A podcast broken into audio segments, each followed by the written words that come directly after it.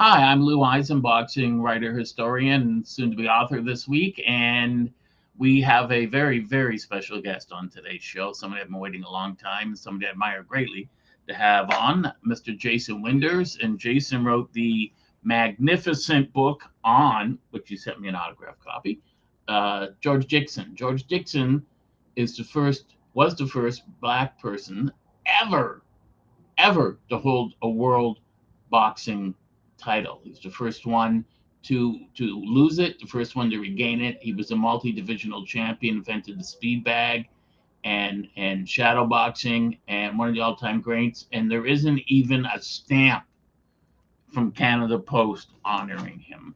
But he's a was one of the pillars of modern boxing, and we're pleased as punched, no pun intended, to have the author of this magnificent tome, Mr. Jason Winders, on our show today. Welcome. Hey, thank Thanks for having me, Lou. This is a this is a real honor, man. Oh, thank you. The honor is all ours, and especially mine. They, I, I have a question I want to ask you right off the top about George Dixon.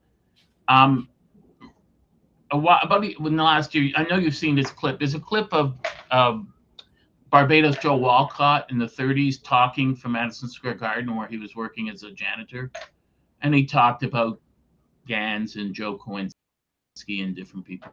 Are there any I guess there wouldn't be, but would there be anything of Dixon's voice, or maybe not because he died in 1908, so it wasn't soon enough yet. Yeah, the the the part of his part of his erasure from from modern memory is that there's just very little in the digital space of him. So you have no mm-hmm. you have no voice recordings that I know of. There's one very short clip, which is a staged uh, fight that was filmed in front of a kind of a fake really that you can find on YouTube. Very, very staged thing. So uh, him and his yeah. him in his later years. Um, and even even for historians, the some of the hardest part, there's very little that's we know of that's actually in his voice, like written. Um, so his, uh, you know, don't know personal letters. There's a few things that are in newspapers that are um, that I bring up in the book that are supposedly in his voice, but sure sound a lot like his manager Tom O'Rourke. Pin, you know, so I probably ghost written. So yeah, he's he's a real enigma, and probably part of part of his erasure for hundred years has been just not having that wild paper trail behind or digital trail behind. Right. I mean, he he just it's interesting because O'Rourke was not a nice person, and read in your book how you know he would slap Dixon at times, but he treated a lot of fighters uh, poorly. And when you look at Dixon, there's a I, I wonder if you've seen that picture in the Three Colored Aces by Nat Fleischer. Mm-hmm. Um, it's a photostat in the book, but I, have never been able to find the original of Dixon at the back of the book uh, with a dog, a huge dog, and a bunch of friends around him and I thought, what a great picture. But it's a photostat that came out with the original book. And, uh, you have, and one of the few non non studio photography of him. You know, a lot of the stuff that I tracked down for the you know you can you can find a few things that are in there, and mostly it's from those.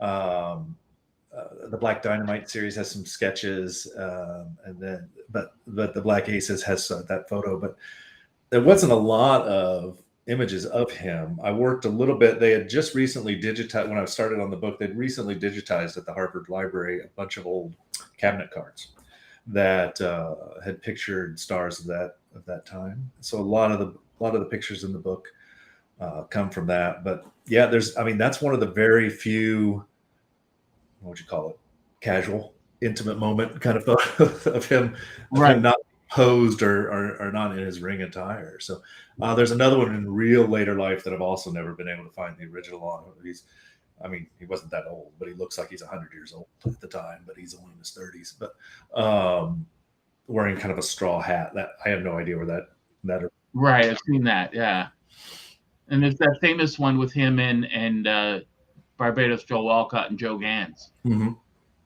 and they none of them look happy. But of course, they're not getting paid no. for promise. They're ripped off by racist no. managers, and you know, it, it the picture can't talk, but it does talk. It does tell you, like, you know, their look in their face tells you this is what's going on with us right now. And that's such an interesting time, right? And and it's you know, Dixon can only exist in our history for about a 30 year period. Like it's that period right after the end of the Civil War and right before the separate but equal that comes out of Plessy versus Ferguson uh, that really starts to set it set in the, the into motion um, the racial divide in the states.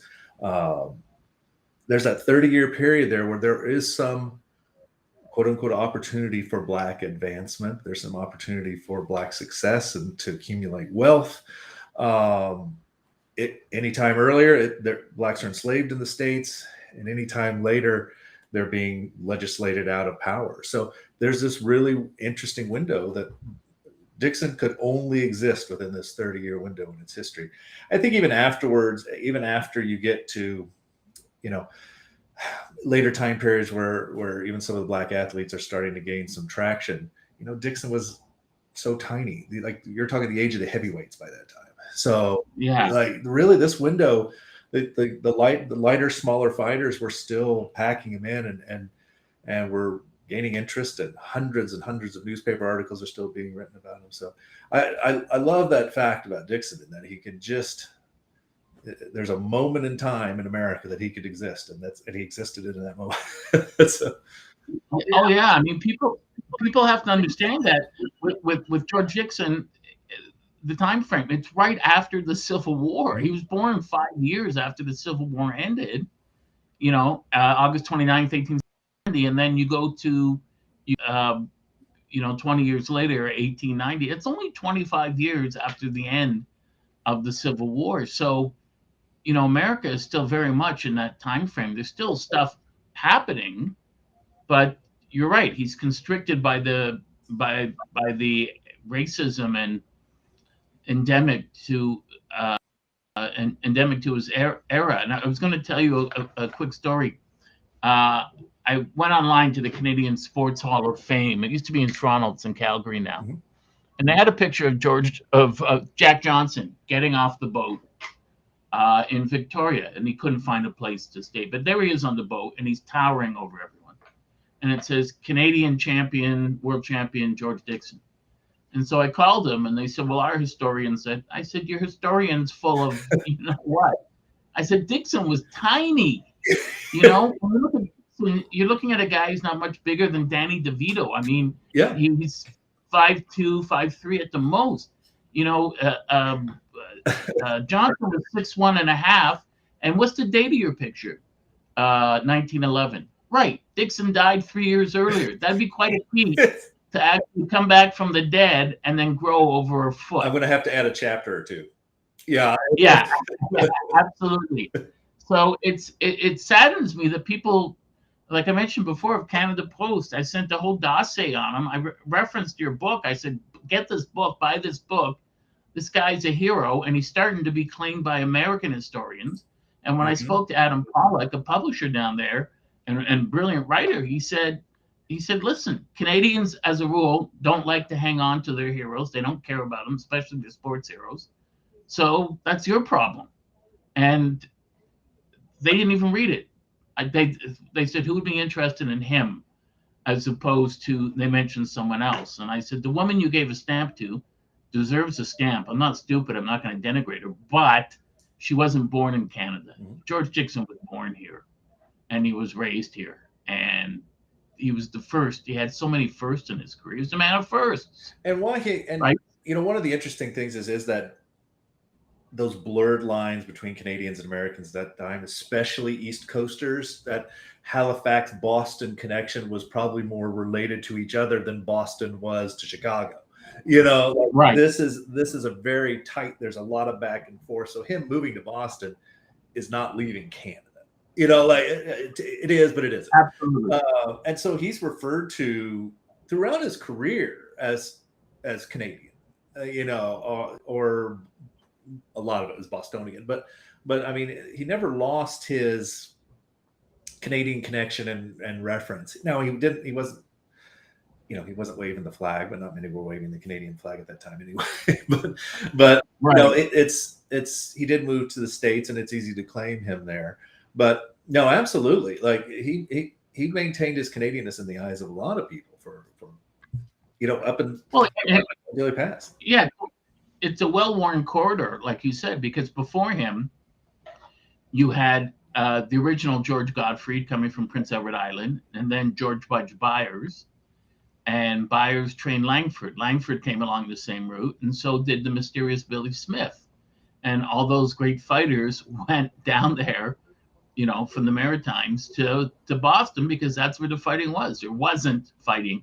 They had some fighting in Halifax, and there was fighting in Toronto and Ottawa and Winnipeg, but it wasn't nearly. You could make a living in the states. You couldn't make a living at it in Canada. Same as show business today in 2023. You can make a living in the United States, but you certainly can't in Canada. So that that was the land of opportunity, and not just for Dixon, but fighters from all over the world, Australia, as you know, England, they all wanted to get to the United States. That's where the big money was. Yeah, it wasn't just a black opportunity thing. It was an opportunity for all over. And that was a, I mean, you know, as a time where we really, you were, you were really labeled by your, your race or ethnicity. And that was kind of part of your marketing a lot of times. Right. You know, that was part of the, part of the sales pitch when they, uh, when they, when they, and that, that, that went up to, um, 30s and 40s, Jimmy McLarnin and Barney Ross. You know, they called they called McLarnin the Jew killer, and McLarnin sued papers for that because he said these are my friends. These are just the, the, I don't care what their religion is. They're my friends. My hero's Benny Leonard. I, I I'm not discriminating against anyone, but it sold tickets. It filled stadiums, and you know, with George Dixon, I wanted to ask you, you know, what, what it must have been like for him when he's going to these places. I, I read a story, I don't know if it's apocryphal or not, where they asked him, You always fight in ring center, never see you fight on the ropes. And he pulled his pant leg up. And I read this in an article that, uh, or one of Nat Fleischer's books, which were notoriously uh, factually incorrect, but and fantasy, but where Dixon and Walcott and Gans had, you know, bumps, bruises, and big chunks of skin missing from their knees and legs because their opponents, cornermen or fans, would hit them with pipes and all sorts of things. You know, it was that bigoted.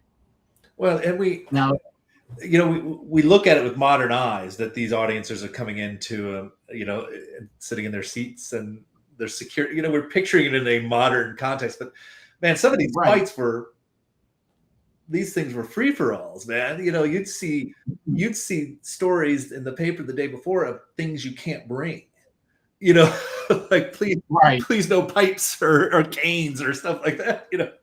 Right. It's uh it was a far more rowdy experience. So yeah, like you'd see reference to it uh in fights right. and stuff, but I, I mean I never saw him directly speak about that, having to fight in the center ring because of that, but you certainly see these kind of uh, mentions of it in, in fight stories that I totally buy it. Totally buy it. You know. Oh yeah, I, I mean, there's a story. Uh, you know, Jack Johnson had to fight with people in the audience had had uh, shotguns. I mean, just to think of the the cojones it took for Dixon to go fight in the South in the Tournament of Champions and anywhere and beat a white guy and easily beat him, knowing that everyone there didn't like him and wanted to hurt him. It's and still, you know, that that moment, and, and I dedicate the largest chunk of the book to that to that single fight and that and that three day championship, which is a pretty significant time period. But uh, in in in all of boxing all, history, American history, and world history, everything coming together at once, right? And you got like this yeah. is taking place. This is essentially, you know, the Civil War is fresh. What we talked mentioned earlier, like it's as fresh to them as 9-11 is to us, right? Like like that to, to uh, people of a certain age, that that was just yesterday. you know? Right. Oh, yeah. uh, so the him going south. I mean, him going south of the Mason Dixon, which is something he just did for that. Like he kept he kept fights kept fights north just uh, probably for his own safety. But I mean the the firestorm that created uh, in the press, local governments, it pretty much ended mixed race fighting you know, for a generation down there. This and it's because he just pummeled the hell out of us. I mean, he he he carried him. I mean, he could have easily taken him out in a round. You know, his skill set was so, mm-hmm. so superior. But one of the things I love you mentioned in the book is how he stood up and said, "There's got to be black people able to watch the fight." Yeah, and there were. It's a it's an interesting story on that whole venue and how they put this thing together, and you know the city didn't have fighting for a while and it was worried about the element and rightfully so. They kind of gathered around that and they do this carnival thing. They're bringing i mean there are stories in papers in california about this thing and there are advertisements of from from train tickets to like packages almost to go to this. This was a big big deal and part of this part of his conditions that he set down was reserving a certain collection of tickets for uh, black members of the community there, which you know the community is heavy influenced in that that black French Creole was still very very influenced down there, and uh, uh, so oh, yeah. strong black population down there that that kind of got to participate in this kind of important event. Yeah, just so people watching know, that's where Louis Armstrong came from. Oh, so that yeah, that's a very fertile area, and I mean, what Jason, is it? I mean, that was wasn't that unlike him to do that to make a racial stand like that? Yeah, like this is not his thing. This is a tough, you know, this is a tough thing to bring up, right? Like we hmm. we love to portray, you know, we really would love him to be a black hero, and he really wasn't. Like I don't think he had the opportunity to a lot of times. He was right. really hemmed in by his white manager. He was married to his manager's sister. Uh, you know, so here he is married yeah. to a white woman who was, you know, if his manager wasn't controlling his wealth, his wife certainly was. So like he was completely trapped. What happened to Deirdre O'Rourke? You know, we've been trying. I've been trying to trace her for years. Even Tom's not the easiest. You know, right? That's true. Yeah, like the, the O'Rourke's are not an easy, easy. I mean, it's such a, I mean, common name, of course, but like it's it's a it's a line that was tough to find. Like I wanted to confirm there were no children. Like I I right. never seen reference to one ever, but it's it's I, I mean that is a like she is a great untold story in that. I would love to have some pieces. There were some interviews with her, like I found there were a couple of them, nothing much more than that. Yeah, I you know we we both know Tony Gee, the bare knuckle historian in Britain, and he he sent me some. I'll send you probably have it. Um, stuff from overseas, from Australia about George Dixon in Britain, and it mentions her, but just just in passing. Dixon come over, but didn't bring his wife Kitty with him, and because and that's it. And you're thinking that's all you got? Yeah. can't you say anything else? it's frustrating because you tried. It's, it's almost like Etta Place from Butch Cassidy and Sundance Kid. It's almost like she's been erased from history when years ago, I was lucky to speak to Angelo Dundee, introduced me to Ray Arcel, the great trainer. And I, there's a bunch of people talking to Ray, and Ray said, someone, and it's the only time they said they ever saw Ray get angry. And someone said, "Is it true that Benny Leonard, who he trained, and Joe Gans and George Dixon, all these guys had fixed fights, and boy did Arcel get angry." And he said they weren't fixed in the common sense you understand the word they were fixed in the sense that no one people were literally terrified to get in the ring against George Dixon, and unless he agreed not to, to absolutely annihilate them in a round or two, they wouldn't do it. They would say the money just isn't worth the beating. So he would have to agree, I guess, to carry them for eight rounds, let them hit him, and then after eight or nine rounds, they would say, "Okay, go ahead, yeah. you can fight now." I mean, that's incredible. Yeah, and you see to have handcuffs, and you just see the number of fights that are like we don't know. Like he's attributed up to 900. I've seen 1200. Like like just, but this was these. You know, he, he become part of these shows that would come in and, all, you know, all, he takes on people from the audience. You know, it was just some of the stuff was just chaos. That was just he was just exposed to outside of his normal normal agreed upon fights. It was wild. Well, this is the one thing I want to ask you. I think I can understand the eight nine hundred fights and even up to twelve hundred. And I have, and you have more than I have, obviously. Um, but you've seen there's photos of him saying George Dixon fights five men tonight. Um, and there's several of those. So if you if you and math is not my strong point. That's why we became writers. If you yes, absolutely. And you know, I'm like that SNL sketch of Chevy Chase playing Gerald Ford. I thought there would be no math. That was the agreement. But when you look at him, five fights a night, fighting people from the audience, and and and and also, you know, fighting under different names because he didn't want to give O'Rourke the money, so he might fight two or three times in a night in the same area but different clubs.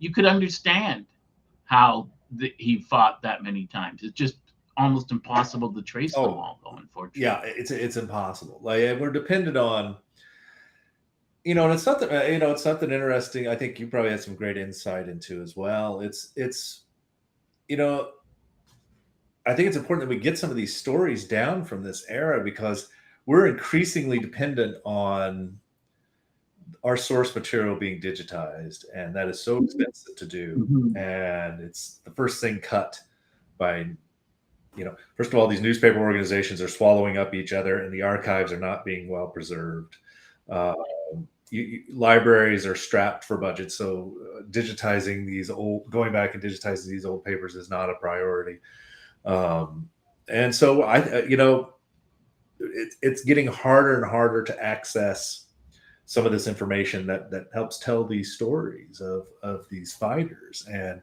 uh, so it's it's you know even for this book i think about half you know, probably about more than that probably about two-thirds was digital archives.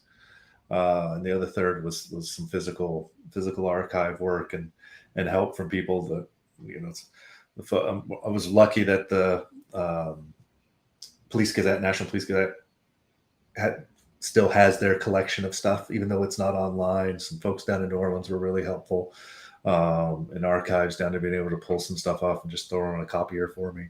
Um, but yeah, the, these uh, you talk about these stories, these these people disappearing. It's it's the actual source material is getting harder and harder. I mean, do you find that as you're doing your research? Like, what are you finding? Yeah, I, absolutely. With some of them, I want to do one on George uh, Byers, and yeah, it's just very yeah. it's difficult. When, when I spoke to yeah, it, it, it, you speak to various people, and it's just yeah, it's very hard to find it. Or if you do find family members, it's I want some money for it. Yeah. Right, but I, and you say I'm writing this history of your relative. I'm not going to make much, if any, money on it. I just want to make sure they're remembered forever. I don't have thousands to to ask ask you if he had four siblings or three siblings. I mean, really. So, but yeah, you're right, and it's heartbreaking to me, Jason, because it's destroying part of the fabric of a country when you when you don't do that.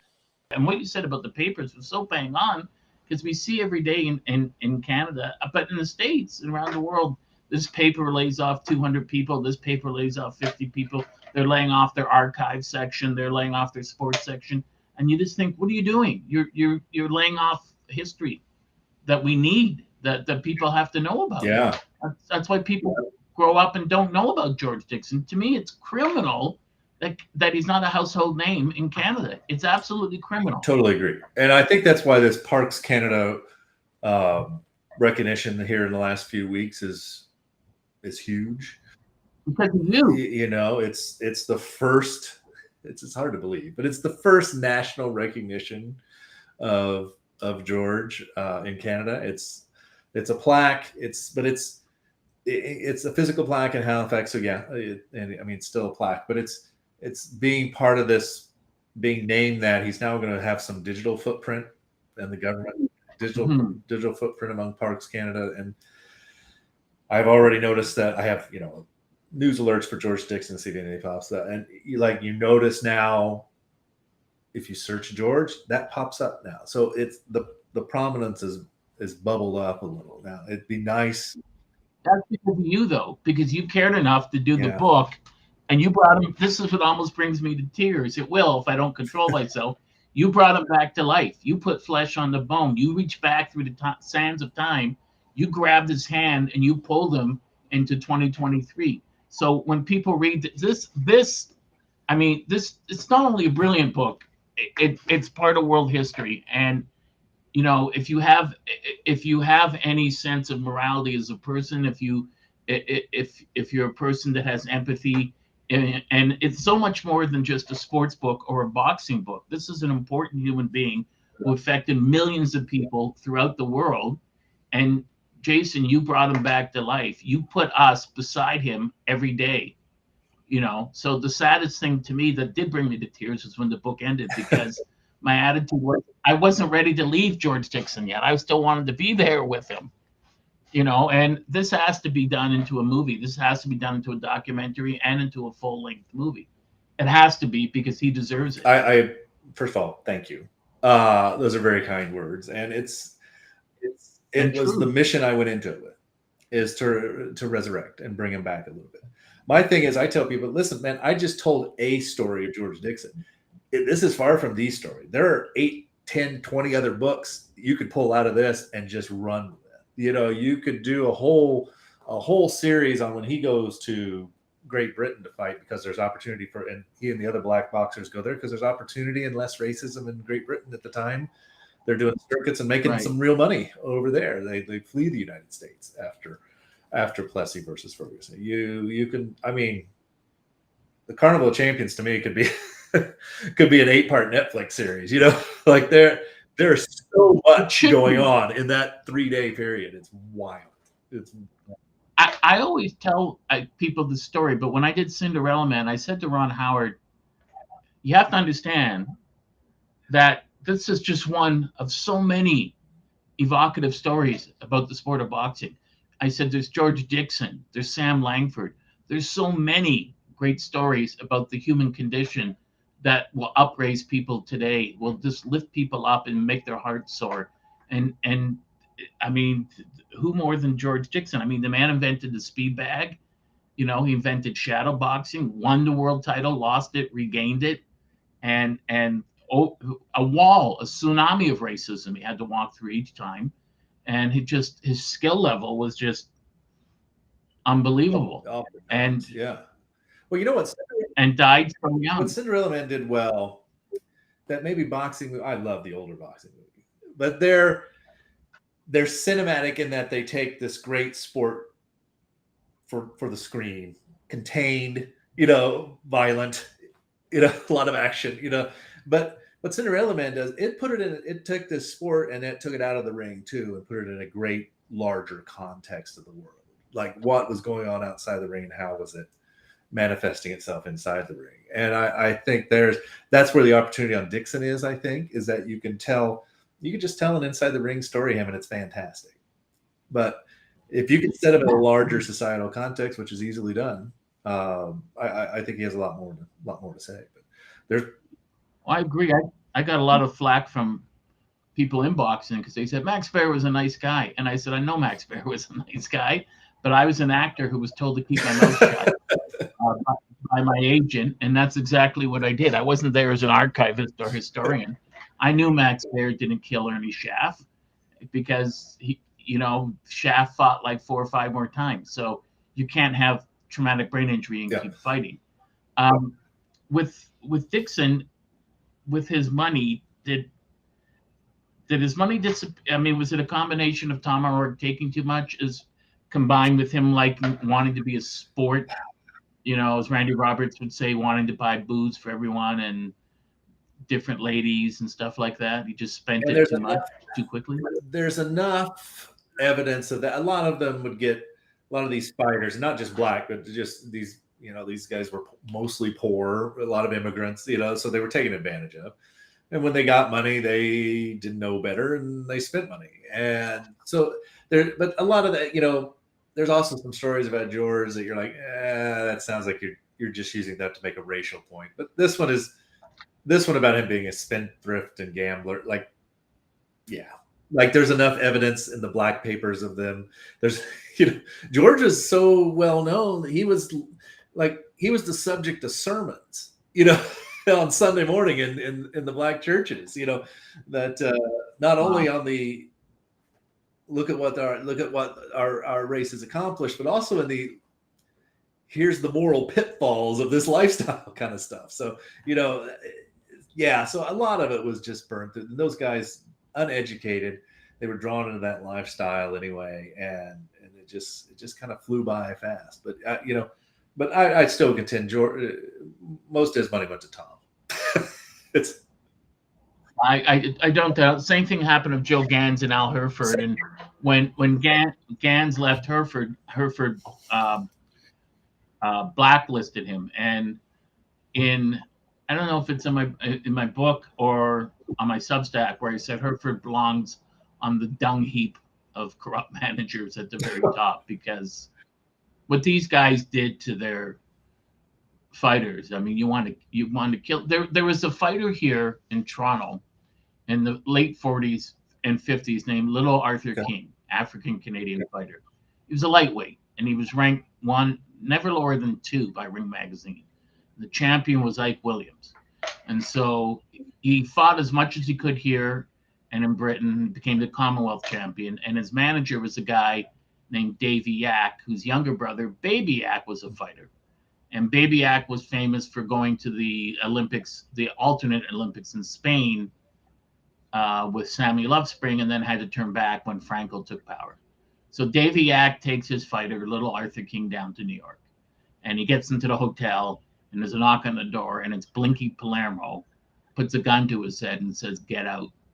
And Davy Yak, I mean, he's he was former fighter, but he was tough guy himself, doesn't flinch. He goes to get his suitcase, and Palermo says, No suitcase, just get out. And so they took over Arthur King. They put him on the shelf. They wouldn't let him fight um, Ike Williams. And then seven, he made no money. And then seven, eight years later, the the promoter Frank Tunney in Toronto paid Carbo five hundred thousand dollars to free him from his contract to bring him back home. And so when I met Arthur King in the '80s, I asked him, you know, with Palermo, and he just went, no, no, no, no, no, no. Well, Carbo, no, no, no. He said, I don't talk about it. I, I, I can't. I cannot talk about those people because I will go down there, get a gun, and oh. kill them. They stole, you know, 15, 20 years of my life that I can't get back. Oh. If you anyone mentions it, I will go commit murder. I can't do it. And and you know, he's it's the 80s. He can say it, you know, I mean, without repercussion. But back in Dixon's time, he can't come out and say, well, you know, the guy that right? He can't say O'Rourke's a crook and he's doing this to me and that to me because he'll be banned by O'Rourke. Oh yeah, and then you know he broke up with O'Rourke briefly uh, when he mm-hmm. was starting to lose his lose his value, and he bumbled around like he needed O'Rourke just as much as O'Rourke needed needed Dixon. He needed O'Rourke, and I think he knew that. And you know, Dixon still lived very comfortably. You know, there are some mentions of him being among the richest black men in North America at one time. Like it's just hard to hard to picture what that what that is. But I mean, and who fed that information? And you know, like I'm not sure he had access right. to all that money. And you know, but you know, he he he lived pretty well until Tom was done with it, and then you know he's he's in poor folks' homes and he's in asylums and he's you know bumming around and fighting for 50 bucks kind of stuff. Like it's wild. Yeah it's once he's once he's cut loose he has no no ability to self-support or continue on his own and you mentioned how he kept downsizing his houses he kept going had a nice house and a smaller house and then a smaller house and his wife i wonder what the breaking i guess, I guess there were a lot of breaking points with kitty o'rourke yeah what a story like if there's one piece I would love, there's nothing in the ring that I really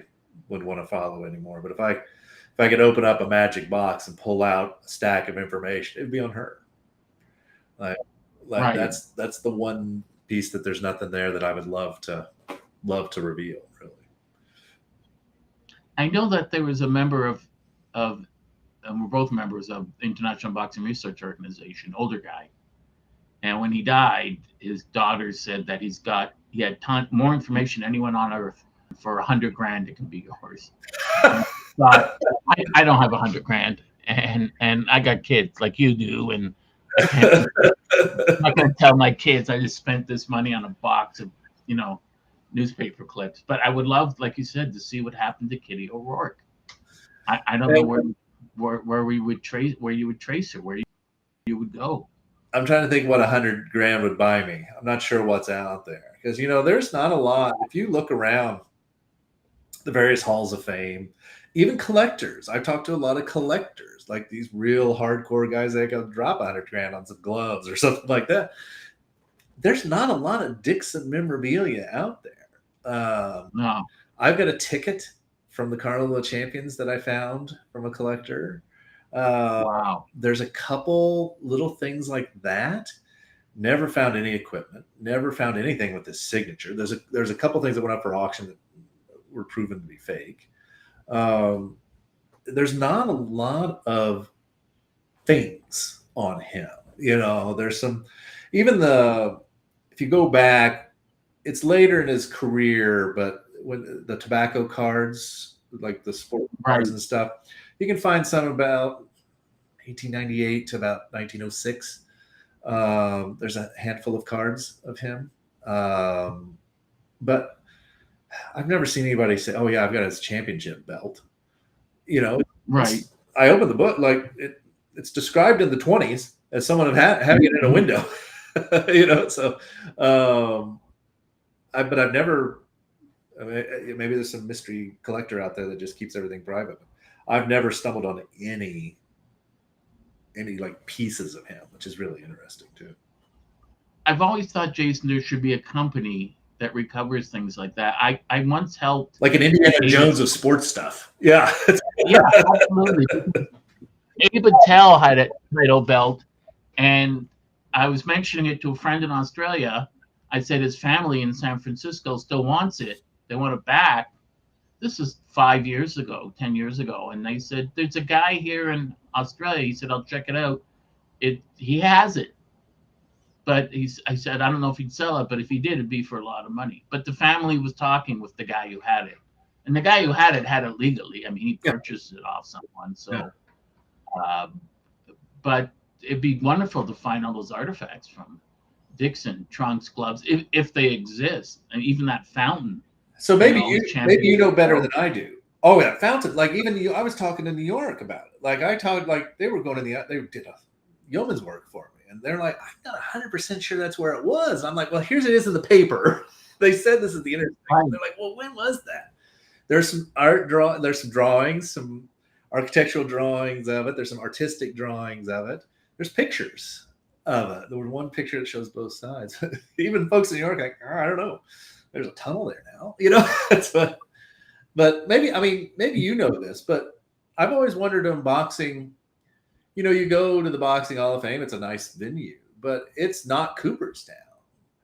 You know, they Right. don't they don't have a collection of, you know, I go to Cooperstown, they're pulling out stuff that Honus Wagner was uh, wore on his head one game in 18, 1898. You know, and I, why why do you like have you encountered that Uh, did it all go to collectors what happened to boxing history or did it just get thrown out Um, that's a good question. I, I know the Hall of Fame. I'm on, which I'm on the selection committee there for the old timers Yeah. specifically, but they m- most of their stuff isn't shown. They don't have room to show most of it. Mhm. So when a guy like Hank Kaplan, who was the head historian, the boxing historian, um, when he died, his his um, archives were valued at seven million, and he gave it to Brooklyn College. Yeah. He said, "I don't want it." To, he said, "I love the Hall of Fame, but I don't want it to sit in the basement." And so he had posters going back to the 1700s really oh and wow, okay and gloves worn in the early 1800s and trunks and and uh, just odd articles. Uh, you know, early speed bags, early heavy bags worn by this person, and you know, we had the it was supposedly the first ever mouth guard, which was worn by Ted Kid Lewis. so he said, um, and it ends up, I guess, in the hands of private collectors. I know when Angelo Dundee died, I went to the funeral and I went back to have lunch later at a guy's house with a bunch of people. He was a hitting coach for the Yankees, and I'm telling you, Jason, I I was I could not I still can't believe the the um, sports memorabilia had. Not just posters, signed posters of Dempsey and Willard and Ali and Frazier, but he, he had Ty Cobb signed baseballs, Ty Cobb um, uh, bats, Babe Ruth bats, uh, you know, shoeless Joe Jackson glove, a bat, and a hat. He he had the most, but he'd been in the sport for 60 years. But he had, it's a lot of private collectors have this stuff. So some of them, like uh, Craig Hamilton, called me once because I was looking for something for George Dixon, and he had George Dixon's um, daytimer, but I didn't, you know, I didn't have thirty-two thousand dollars. no, and I have no doubt. I have no doubt it's worth that much. I just didn't have the money at the time to to spend on it. So I asked a friend of mine, a promoter, "How do you get those things?" And he said, "You go to estate sales." Okay. You know, Yeah. he said estate sales. A lot of people don't know what they have, or they just want to get rid of it Yeah. and they'll sell anonymous boxes or they'll sell something. This is some sports guards from the 20s. We'll sell it for a grand, whoever wants it. And then you look inside and you can't believe, you know, what you have. So, um, um, yeah, it's just, it's incredible.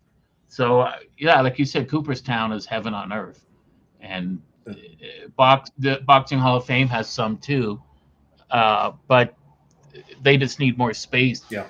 to put more stuff out there. And and like you said, Dixon's somebody that we want.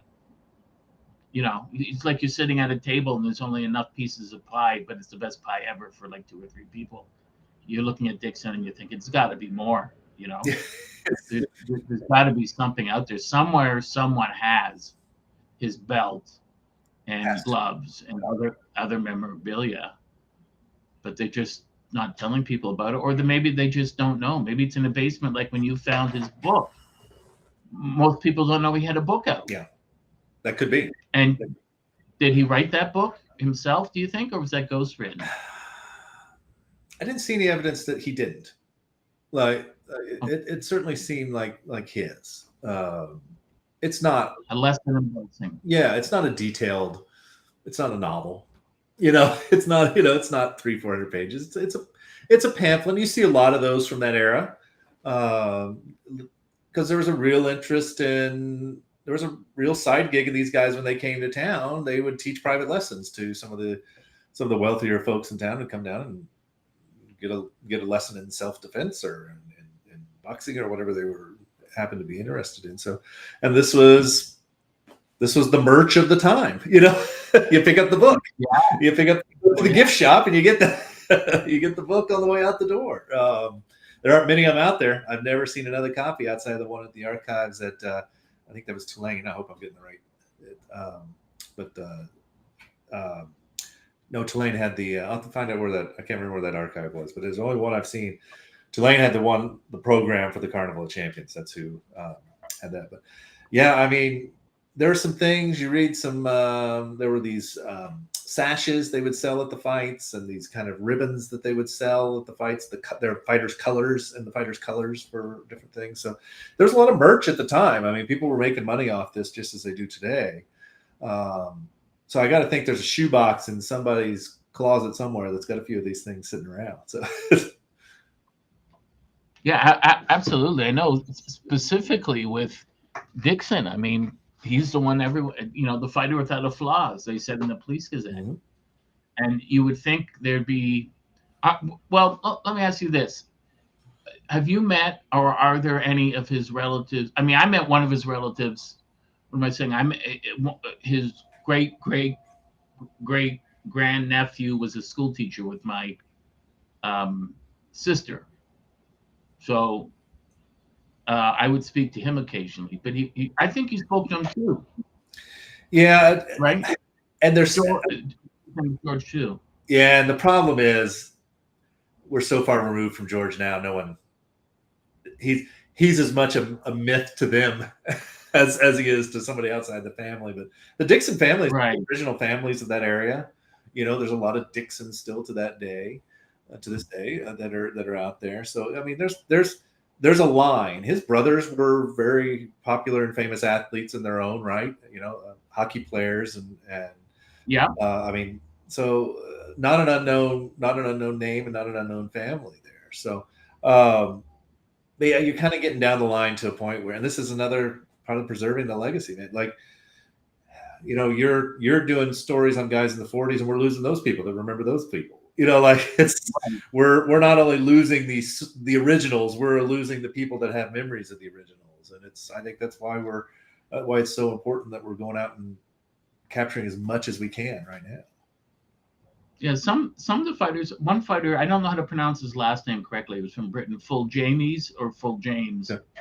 and he came from Britain and with his brother settled in Winnipeg and fought in the states. He was murdered in his last fight. Um, he went to shake hands and the guy hit him in the head while holding his hand and then kept punching him. And it, it was a setup and everyone disappeared and no one claimed credit and and uh, uh, the coroner lied but every it turned out everyone had been paid off. But it took me it, it took me a long long time to find where he was buried. And finally he was shipped back to winnipeg and buried there. But still most people wouldn't know him. And you know apparently i read that he fought for the world middleweight title against the original jack dempsey in toronto although i could find no record of that fight here. Only the same date in in Kilgill or, or in in New York, Upper New York State. But no one knows about him, and you know he was a Britisher, but got Canadian citizenship. And disappeared. And the guy that killed him said was killed by his friends a couple weeks later. And then I find a record for him boxing five or ten years after that. So we, who knows? Yeah, there's no way of saying for sure 100 percent and that's frustrating if it's someone like you or me because you want a definitive answer. You know, we want to know with Dixon. And you know, one thing I found interesting about him was he was really loved by John L. Sullivan, who drew the color line. Sullivan was a bigot, but maybe it was because Dixon was considered high yellow or or or for whatever reason or not a threat. But but Sullivan helped him out. Didn't Dixon name him as a friend? Oh, yeah, and you know Sullivan had this great jolts from John L. column right. that ran coast to coast for years. You it's, that to me. Yeah, it's madness. It's just great. Like it's it's just it's just it's not only on fights. He's settling scores with other fighters, but he's riffing on politics, and it just it's just and it's classic. It's classic John L. Like just boastfulness and just raw crazy. It's just the best thing to read still to this day. But more than once, he goes and talks about how great Dixon was as a fighter, how great of a man he was, how screwed over he was by Tom O'Rourke and the raw deal he got from people. And, you know, like really went to the mat. And this guy's a he wouldn't fight somebody for the championship because it's black. He wouldn't go fight in places that let blacks fight. And here he is defending Dixon, I think a lot of that was uh, there is a lot of Boston camaraderie that comes out mm-hmm. of that. There was a, a, folks from that area did have a little bit of a. I mean, maybe you see it in Boston still this day, a little bit of us against the world kind of mentality. Um, so there was some commonality commonality there, and you know, uh, it's it's really interesting to see someone like that so publicly too. Like it wasn't he was asking, but so public on his own just going out and defending Dixon. Probably more boisterously than than Wonder O'Rourke or any of the people in supposedly Dixon's corner. Yeah, that's un- unbelievable. He de- he also defended George LeBlanc, the fighting Marine who was Canadian, and kept him on his old timers tours, even though LeBlanc was way past his prime and usually quite drunk, mm-hmm. and still paid him. So John L. I guess you, he's a hard guy to label. He's contradiction in terms because he was supposed to fight the Canadian George Godfrey once at Madison Square Garden, once on a barge apparently, and and apparently on the barge he called the police himself, so the fight never came off. And when Godfrey challenged him in Madison Square Garden, he just he waved it off. And I still think Sullivan would have beaten him. They were both the same size, but Sullivan was so much stronger, you know. But he was basically he wasn't as skilled as Corbett or the other ones. He was just, you know, it's like yeah, yeah. And it's like Richard Pryor said about Foreman, George Foreman, before each fight says, "Tell me which one's the referee, because I'm going to kill the other guy."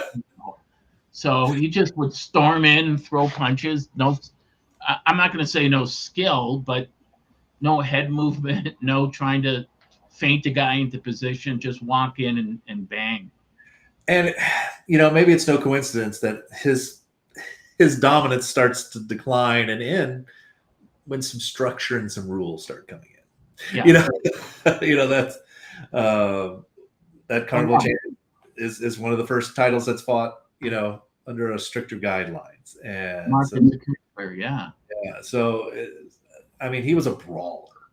Like yeah. Sullivan was the guy you wanted behind you, or more likely in front of you at a bar fight.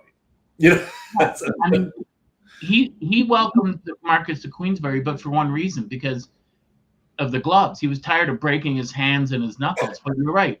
He had no there was no problem with him grabbing you by the hair, kicking you in the leg and throwing you down. No. Because that's the way you fought back then. And then pounding you around the canvas. And you know, they have a rare photo of him and Jake Kilrain, but they in the last couple years they found another 20, 25 photos from that fight. And they're just fascinating to watch where where Kilrain's on the on the grass with his hands up, and Sullivan's got three guys holding him back. It's like let the guy at least get up. You know, it just yeah, just a, complete brawler. But like you're saying, you know, the times change. He he ducked Peter Jackson, who was probably the best heavyweight in the world at the time. Yeah. Who it was six one, who I think would have destroyed him. And in fact, most people don't know when he went to Australia, he wouldn't fight anyone there. But Joe Choynski was there at the same time, and Peter Jackson offered to fight him for nothing, and Sullivan said no. Yeah, he's there's. I mean, you want to talk another fascinating character.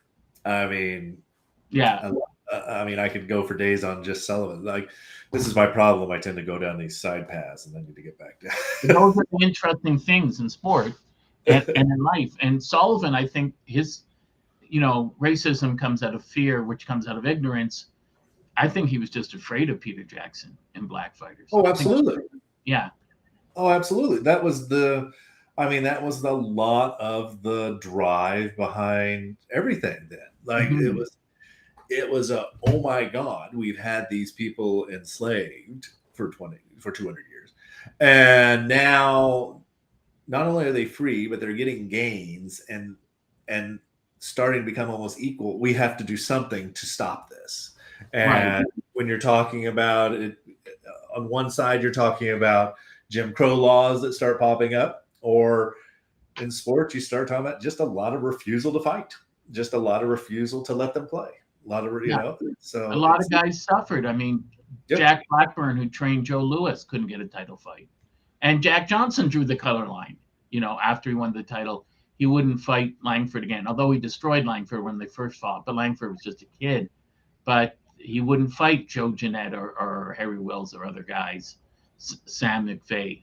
And he, I mean, McVey, I think, was a good fighter, but he was he was more of a brawler. But Johnson himself drew the cutter line because he knew how good the fighters were. Yeah, you know? that attitude is, you know, it continue. It, it defines the first half of the 20th century.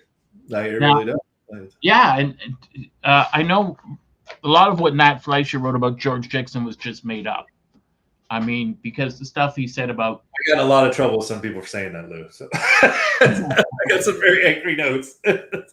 because Fleischer, speaking to Clay Moyle about this, Fleischer was saying how um, Dixon, for Dixon to be that smart, you know, he had a white father, which is not true. Um, they, definitely his ancestors were brought up here from the Mississippi area during the War of 1812 on a British ship, which you mentioned, but his parents were both identified in the census as as black, and yeah. there's no evidence of white blood. But yeah. Fleischer perpetuated this myth that his mother had had an affair with a with a sailor from the British Army, which simply didn't happen of which there's zero evidence. Zero. Yeah. just made everything up.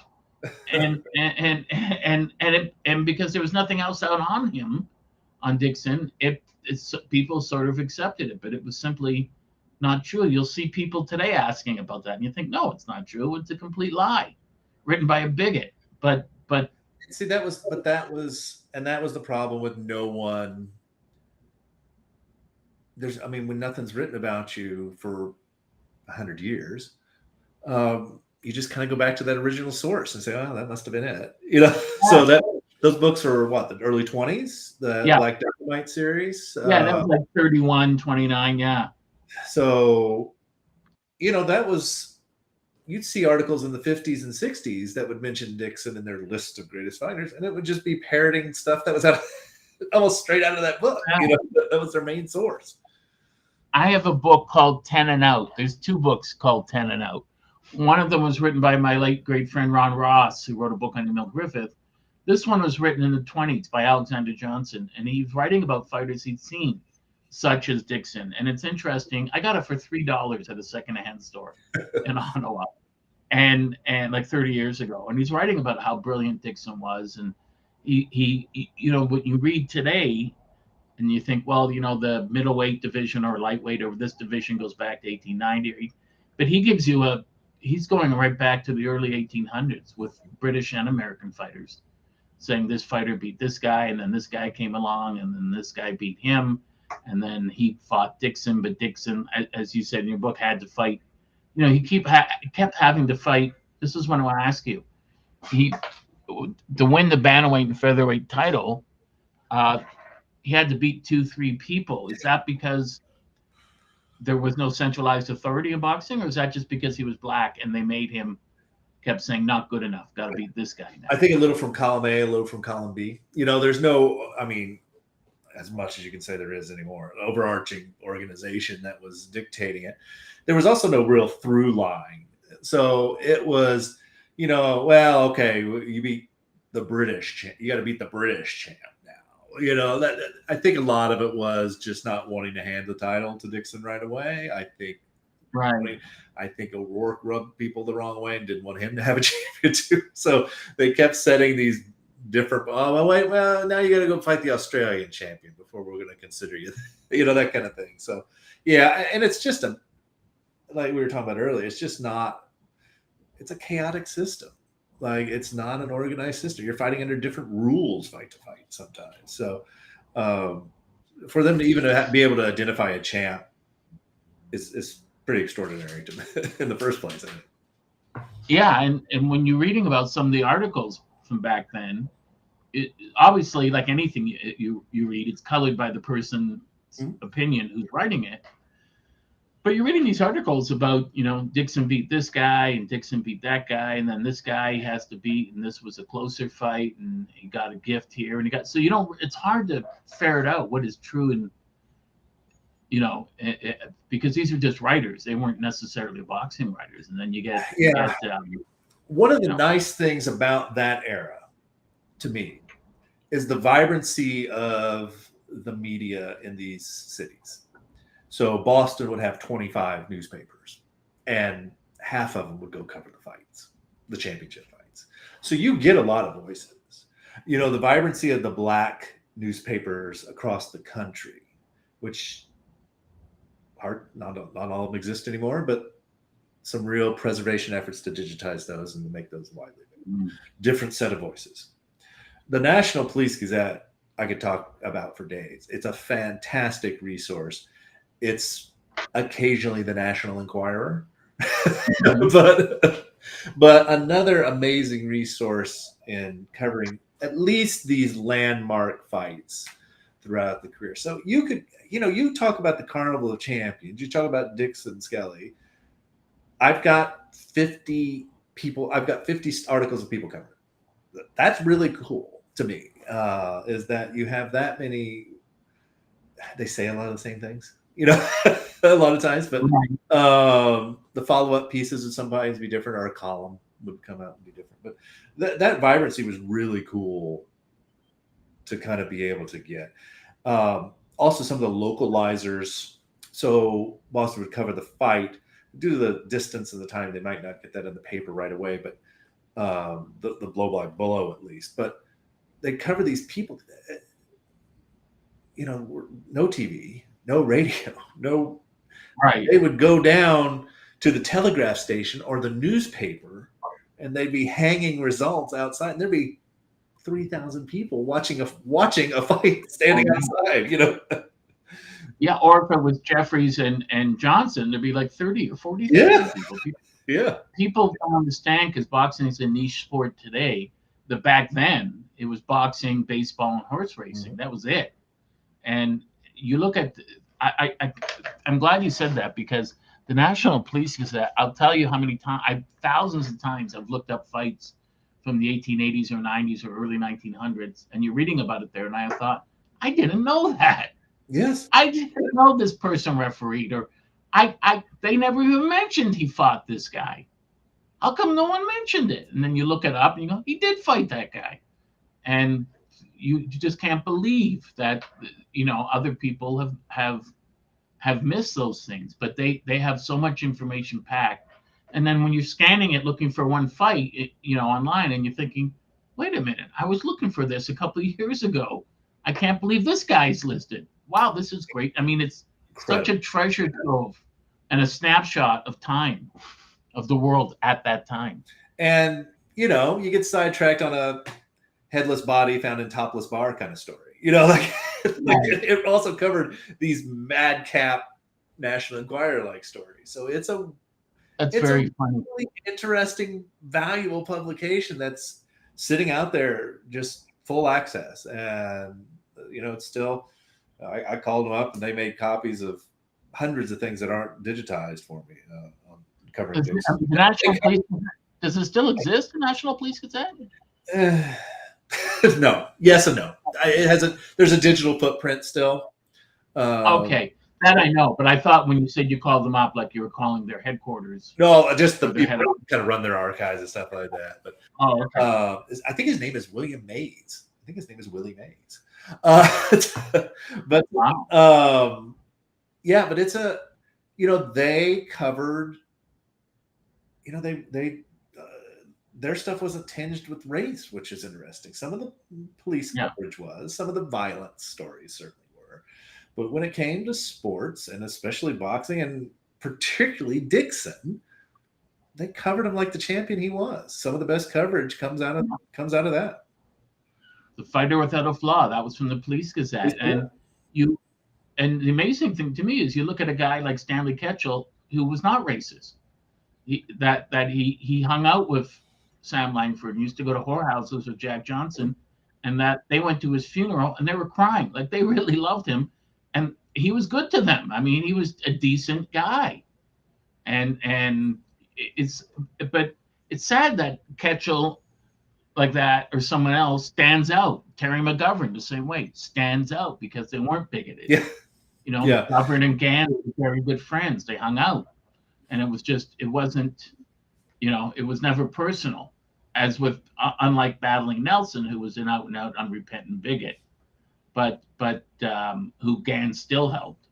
But you know, yeah, Dick, like uh, I mean, you mentioned it. You know, I mean, the funeral, like Dixon died penniless and yeah, uh, in an asylum, and you know, just you see some of that last photo of him. He looks 900 years old, but you know, his death and funeral was a cause for like this it was a municipal mourning like it was thousands of people outside the church and and just mm-hmm. it was a it was a major event and they looked to commemorate and you know he's buried there in boston but um, they looked to commemorate him in some way and that's where you we were talked about the fountain that was in new york city um, that was in his honor and, and they were trying to erect some you read some of these stories about these monuments they want to erect for him. That looked like the washington memorial but uh, but, but uh, that never came to be. But um, you know it was a real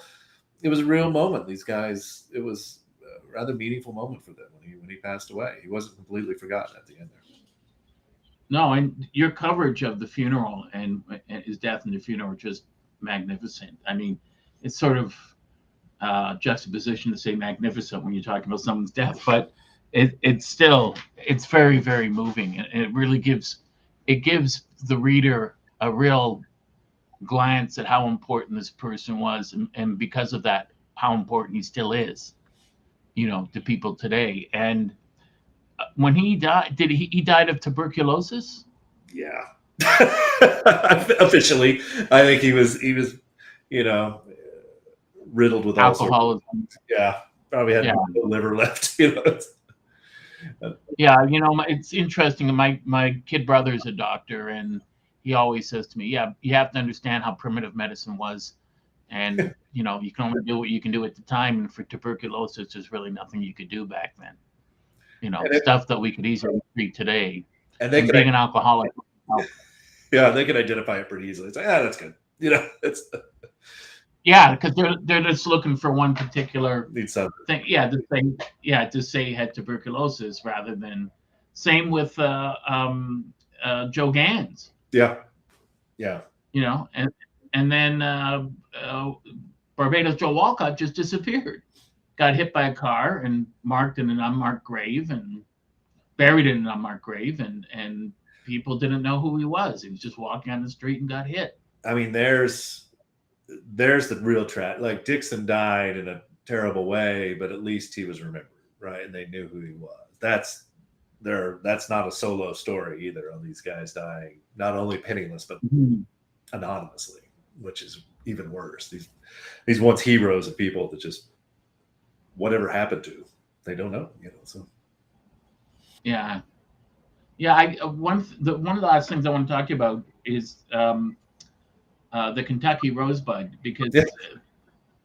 Nat Fleischer Nat Fleischer makes a big thing about how he dominated and knocked out Dixon twice, and Dixon didn't win a round. And I've I've heard so many varying stories that Dixon took a dive. Dixon was knocked out. Um, Tom O'Rourke denied it. And I mean, what what was the true story of what happened? I don't know if we know. I don't know. You start seeing oh. you start seeing a lot of people. You know, this is this is this is on the decline.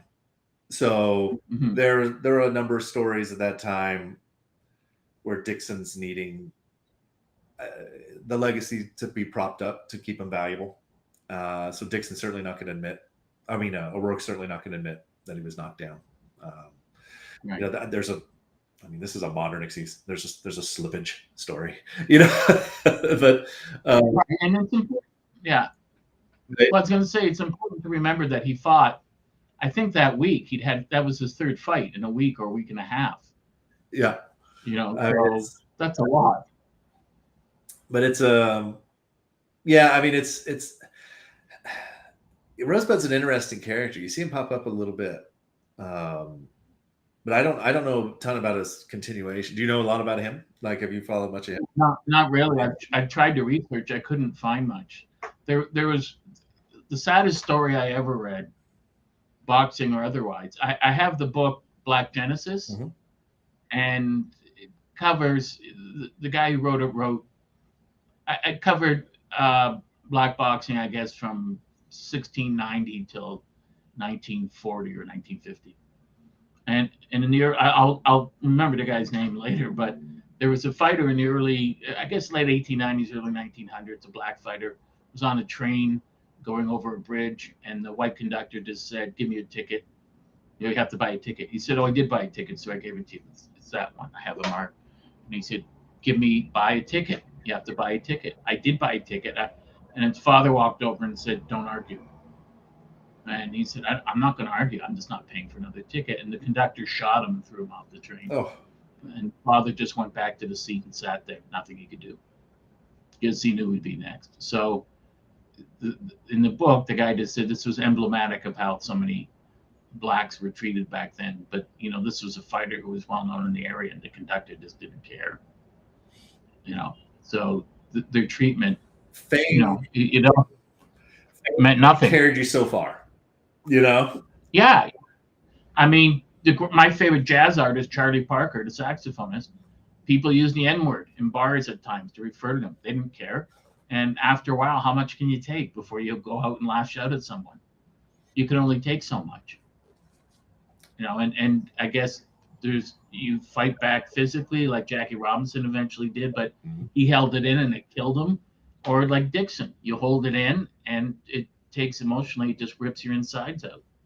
There's not much you can do. So you figure why not drink or do this because no one else cares, Yeah, and you know. But but, with Dixon, it was different. People did care about him, right? His family cared, his wife cared, everyone cared. They begged him to to um to uh straighten up or whatever, but I guess he was too far gone. yeah, and it's you know didn't know better. Like again, like just not not overly educated, not you know a life. Le- Let's No life skill. let's look at the physiology. I mean, 800 to 1200 times getting hit in the head. Like like this was not a this was these were there were no ring doctors at that time that were taking care of No. you know they were not stopping fights. these fights would go on and on occasionally like you know he's fighting 80 90 rounds in some of these championships like it's it's the physical toll uh, it's hard to even hold anything against him about making logical decisions later in life you know? Yeah, and, and even now, I I- I posted an article on Jeanette Zacarías Zapata, the girl from Mexico who was killed in Montreal two years ago. You probably remember. And um, the neurosurgeon from Montreal spoke out and said, um, I've interviewed, done personal examinations, not interviewed, hundreds of athletes. And of the hundreds of athletes, you see a lot of them are boxers, MMA guys, uh, football players. And I got the report from their neurologist saying that their severe concussion is cleared and they can participate again. But when I examined them, of all the ones I examined, uh, out of 100, let's say, he said a good 45 of them weren't able to go back and play. The examination was wrong. They weren't using the right tools. And he said the data that boxing uses today is outdated by 50, 60 years. And he said people just don't understand that it takes one punch to end a guy's career. And it, it, you know, so back then, like you're saying, Dixon, 800 fights, getting hit so many times. And the best example is Ali getting hit 30 times, 40 in his prime. And then you go when he comes back and the legs are gone and he's getting hit two, 300 times a fight, 100 and something times in the head, times 40 fights. Your brain can't take that. no no not at all You're not, you're not, it's just not meant to. So we don't know, you know, the actual effects on Dixon, but it's certainly, it certainly affected the way he thought about things when you combined I guess, with his alcoholism and tuberculosis and whatever else he had and depression. And so many factors could play into it. You know, there was a lot of, you know, there's a lot of obsession about the physical nature of Dixon, and uh, certainly the medical science was not at a point where it was looking at his brain by any chance and the damage he was taking. But there was, I mean, he was a physical specimen for a guy who was Mhm. very tiny. You know, five three. Yeah. You know, um, you know, here's a Well, look at on the cover of your book, the muscles, the musculature Yeah. the guy. I mean, it's incredible. there are articles obsessing about yeah and you see this a lot pre-fight almost tail of the tape kind of articles but dixon was a particular interest in you know talking about his body and and in high detail and the, what goes into creating it and it gets it edges it edges a little creepily into you know some of the descriptions that you read of slave auctions and then Yeah. and obsessing about the black body in that sense. But um, it, but he was regarded and was you can see in the photo like he was a physical specimen. He was small, uh, a small frame, a small stature, but he was not he was not a slight man. So there, there's um, he was built to take to take the beating, but uh, I mean just nobody can take that kind of thing and then later in life make No. decisions. You know, Yeah, Angel used to say it's not the size of the fight in the fight, but rather the size of the fight in the man. And no one had more fight than him. What what what do you think finally is his legacy? George Dixon's lasting legacy. Well, I hope it's not written yet. You know, I, I hope that we've reopened another uh, discussion. Like I said, I, I tell people, I said, I have not written the story on George. I've written a story. And I want, I hope this people read it and go, boy, I'd like the reason I wrote about Dixon, I read his name and said, "Oh, I'd love to find out more." And I went to find out more, and there was no more. So I hope people find a little nugget in this. They say, "Oh, I'd love to find out more about that." And they go to find it and see it's not there and go write their own book. Um, so I hope his legacy is finally being reopened, um, and I think this honoring by Parks Canada is going to really help. I think that's going to give us a, a, a little bit of a stepping off place. I think we're going to know you and I are going to know Canada Post to the point where we're going to get him a little bit of a recognition someday in that sense. I'd love to see him brought to the screen in some in some quantity, either something about him or with him as a member. Yeah, absolutely. Like I think we're just starting out. I think I think we're having You're right. and I think the time is right. I think I think Canadians are discovering their own unique identity outside of the US history. I think they're starting to embrace some Canadian history. I think our sporting mm. history is now becoming of particular interest, which is exciting with our and I you know with our prominence and you know the Olympics has helped with our with our role in I mean we're becoming a world power in basketball slowly you know I mean and you know, just I, the interest in sport is going up beyond the box scores and seeing us in a larger global context. And I think we'll start re-examining some of these places from our past. I'd love to see George Chuvalo get a similar treatment. I'd like to see some yeah. of these names from the past really get elevated and get the credit that they deserve. Um, I'd like to so sit down with them. Oh, you did? Have you talked to Have you talked to George ever? Or? No, no. I'm saying I'd like to take you and sit down with Canada Post oh. and say, Jason's going to talk to you and don't interrupt him. this is his book. I'm going to get you a copy of his book and you guys are going to read it. And you can't read it and tell me he doesn't deserve a stamp. And I'm just I'm just going to keep talking, which I will do. Yeah. About him until we're done. I'll just wait. You're, you're part you're part of his family now. You're the guy that represents him now. That when people, you know, you're the one that says he counts, he matters. And that's one of the things I love about many things I love about you. But the fact that when you first said there wasn't much information, and as a, a, a great writer and historian, you just said, no, not good enough for me. Not I refuse enough. to take that answer. Right? Yeah. Yeah, not good yeah, enough. The guy deserves more, and I think we're just, I think we're just starting out on another edition of it. So. Well, I, would love for. I mean, I, I I'd love to see a Canadian Boxing Hall of Fame and a George Dixon wing, and then we could have you, you know, come in and. I mean, this should be something that's taught in schools from an, er, the early grades up, and that people could study in university, right? And you could come in and talk to them and answer their questions, and help all these students across Canada do more and more and more research. Because as you said, you know, there's there's still stuff out there we don't know and, and we oh. deserve to know. And he deserves to have us know.